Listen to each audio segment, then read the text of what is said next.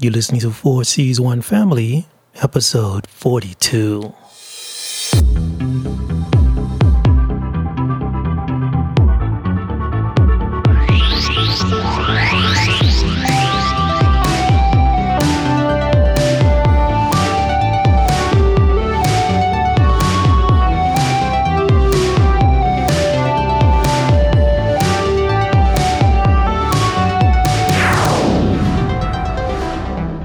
Welcome to Four Seas One Family, the podcast where expats and future expats can share and learn about life experiences abroad.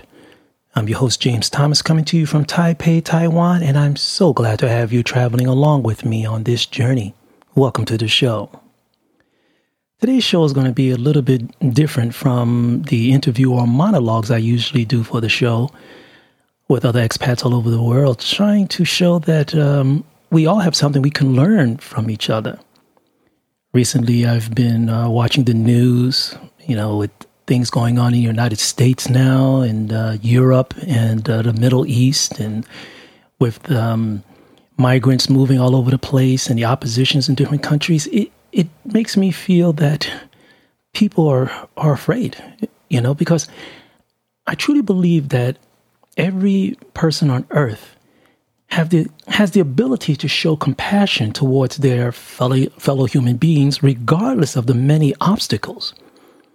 In my podcast Four Seas One Family, I frantically try to construct a cultural bridge or cultural bridges to shorten the distance between common beliefs and mutual concerns.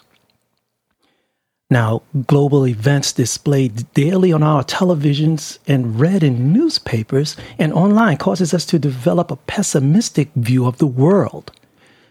The large numbers of innocent people suffering and dying for causes that they may not even care about or understand casts a negative view of the world that is being passed on to our children and future generations. This in turn is causing them to become suspicious, lose faith, feel insecure, and in the end, hopeless about their future.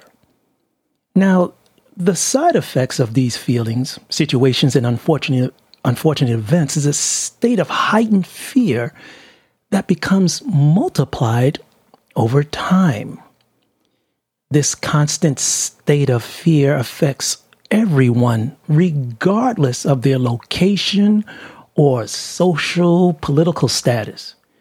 Now, fear has taken on the effects of a wide range, a widespread disease, and affects us all on multiple levels that aren't easy to detect. Now, the psychological signs of fear can quickly and easily be observed within our communities. However, the signs of psychological fear isn't that easily detected and monitored. Now, today it is easily seen that fear is a leading stimulus in the creation of many national policies and practices. And sadly, many of these policies and practices are causing harm to people who don't possess financial and political power. Now, many of these policies discriminate against people of color, different political ideologies, sexual orientations, and religious views. Fear is not benign. Now, fear fear is also directly, you know, fear, yeah, fear, fears are also directly responsible for the rise of social, and you know, evangelists and political pundits or politicians who propagate these fears to those who feel that they are losing control of their, say, political power, uh, wealth, social status, and freedoms. So, in an, in an attempt to protect their way of life, those with the power and wealth that harbor these fears look for and develop legislative means to protect themselves from what they perceive as types of the types of people threatening their existence, their social, political, religious, and financial existence. Rules and regulations are made and amended to separate themselves at all levels now from the offending group or groups. Now, many of you may think that I'm only talking about the recent events that are now taking place in the United States or other Western nations. On the contrary, I, I want to I, I wanted to also be known that these same types of social suppressions can be observed in nations that have lesser global political and financial influences. Even in nations like these, national and local law enforcement agencies are given the powers to suppress by threatening, incarcerating, uh, physically punishing, and in some cases, even killing those who, who refuse to abide by the limitations placed on them, or just about anyone who is perceived as a threat to the privileged ruling class. Now, please believe me when I say that I've been promoting the expat experience as a way to share, celebrate, and benefit from the unique differences and commonalities of the many different cultures of the world. By inviting people to come on the podcast and share their overseas experience, other people from other parts of the world looking to experience life abroad may find a reason, just maybe a, a, a, little reason to tune in and learn that there isn't always a reason to challenge differences. Now, I hope that they become curious about seeing other parts of the world and look forward to experiencing different cultures and learning other languages and be exposed to people who have different backgrounds, uh, beliefs, uh, politics, and religions. I do the podcast with the hope that by giving people a bit of audio experience of, from other part from other people who have lived in different parts of the world and within different cultures, that they themselves would desire to make plans to explore similar paths.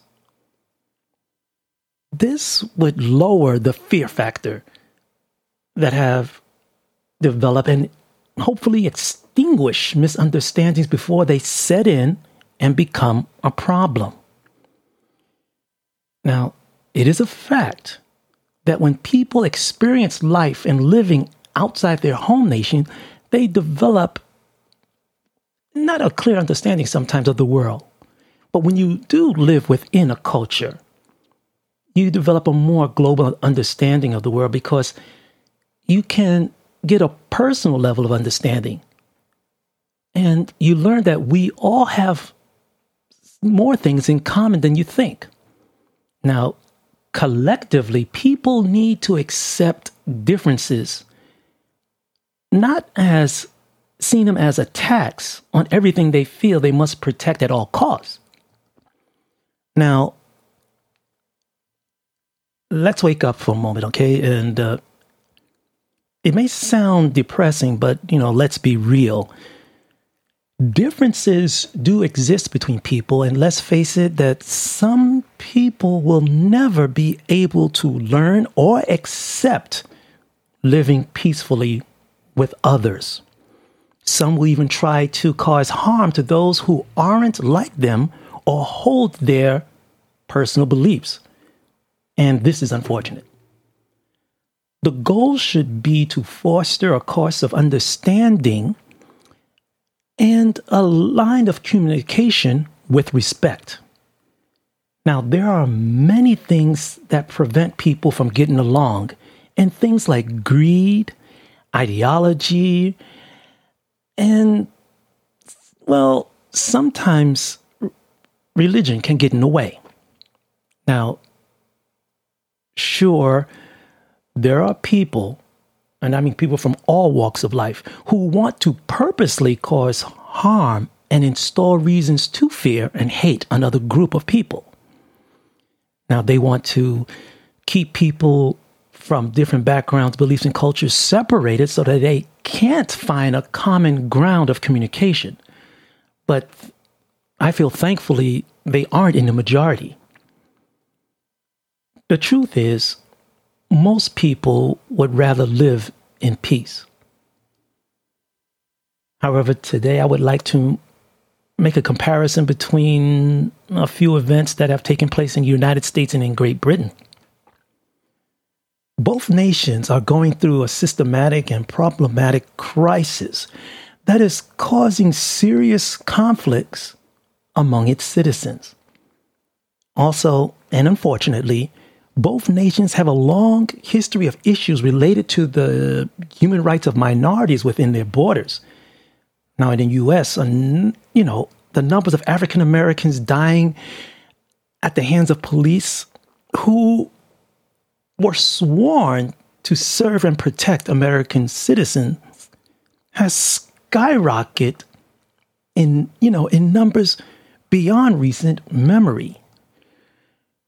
Both the police and citizens are afraid, and this is an obstacle for open and honest discussions between the two. Now, the U.S. has, you know, been in, been the world leader in many aspects of living standards. However, today, because of the relatively easy access to guns, the U.S. has become a leader in mass public shootings by criminals and the mentally unsound.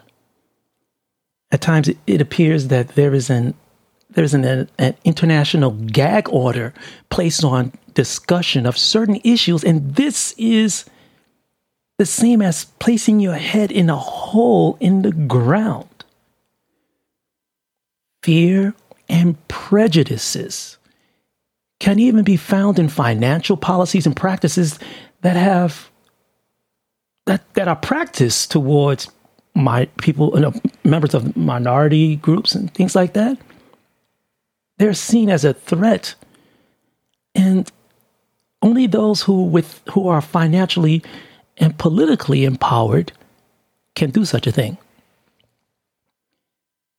The US and the UK aren't the only nations that are displaying signs of intoler- intolerance within their borders. Nations like Brazil and India, nations that aren't often a headliner in Western mainstream media, are also facing, in you know, incidents, incidences of intolerance.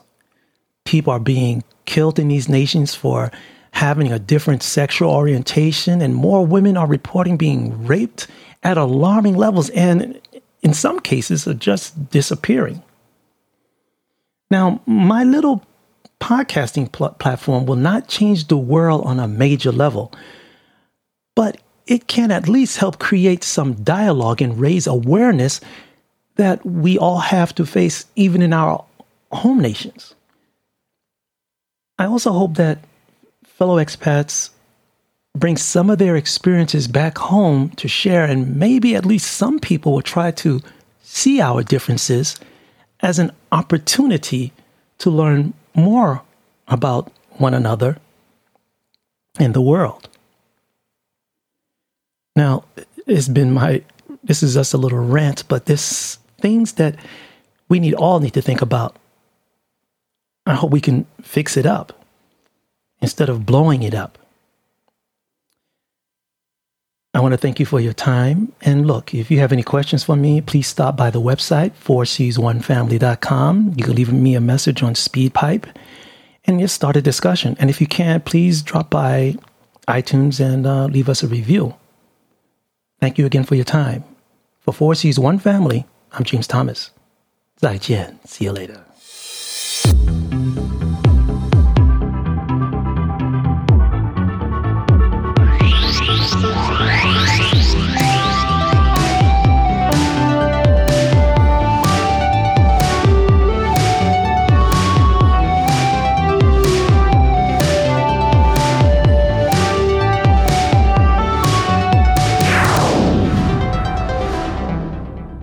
Seas One Family is the production of the World Data Exchange Video Network, WDEVN.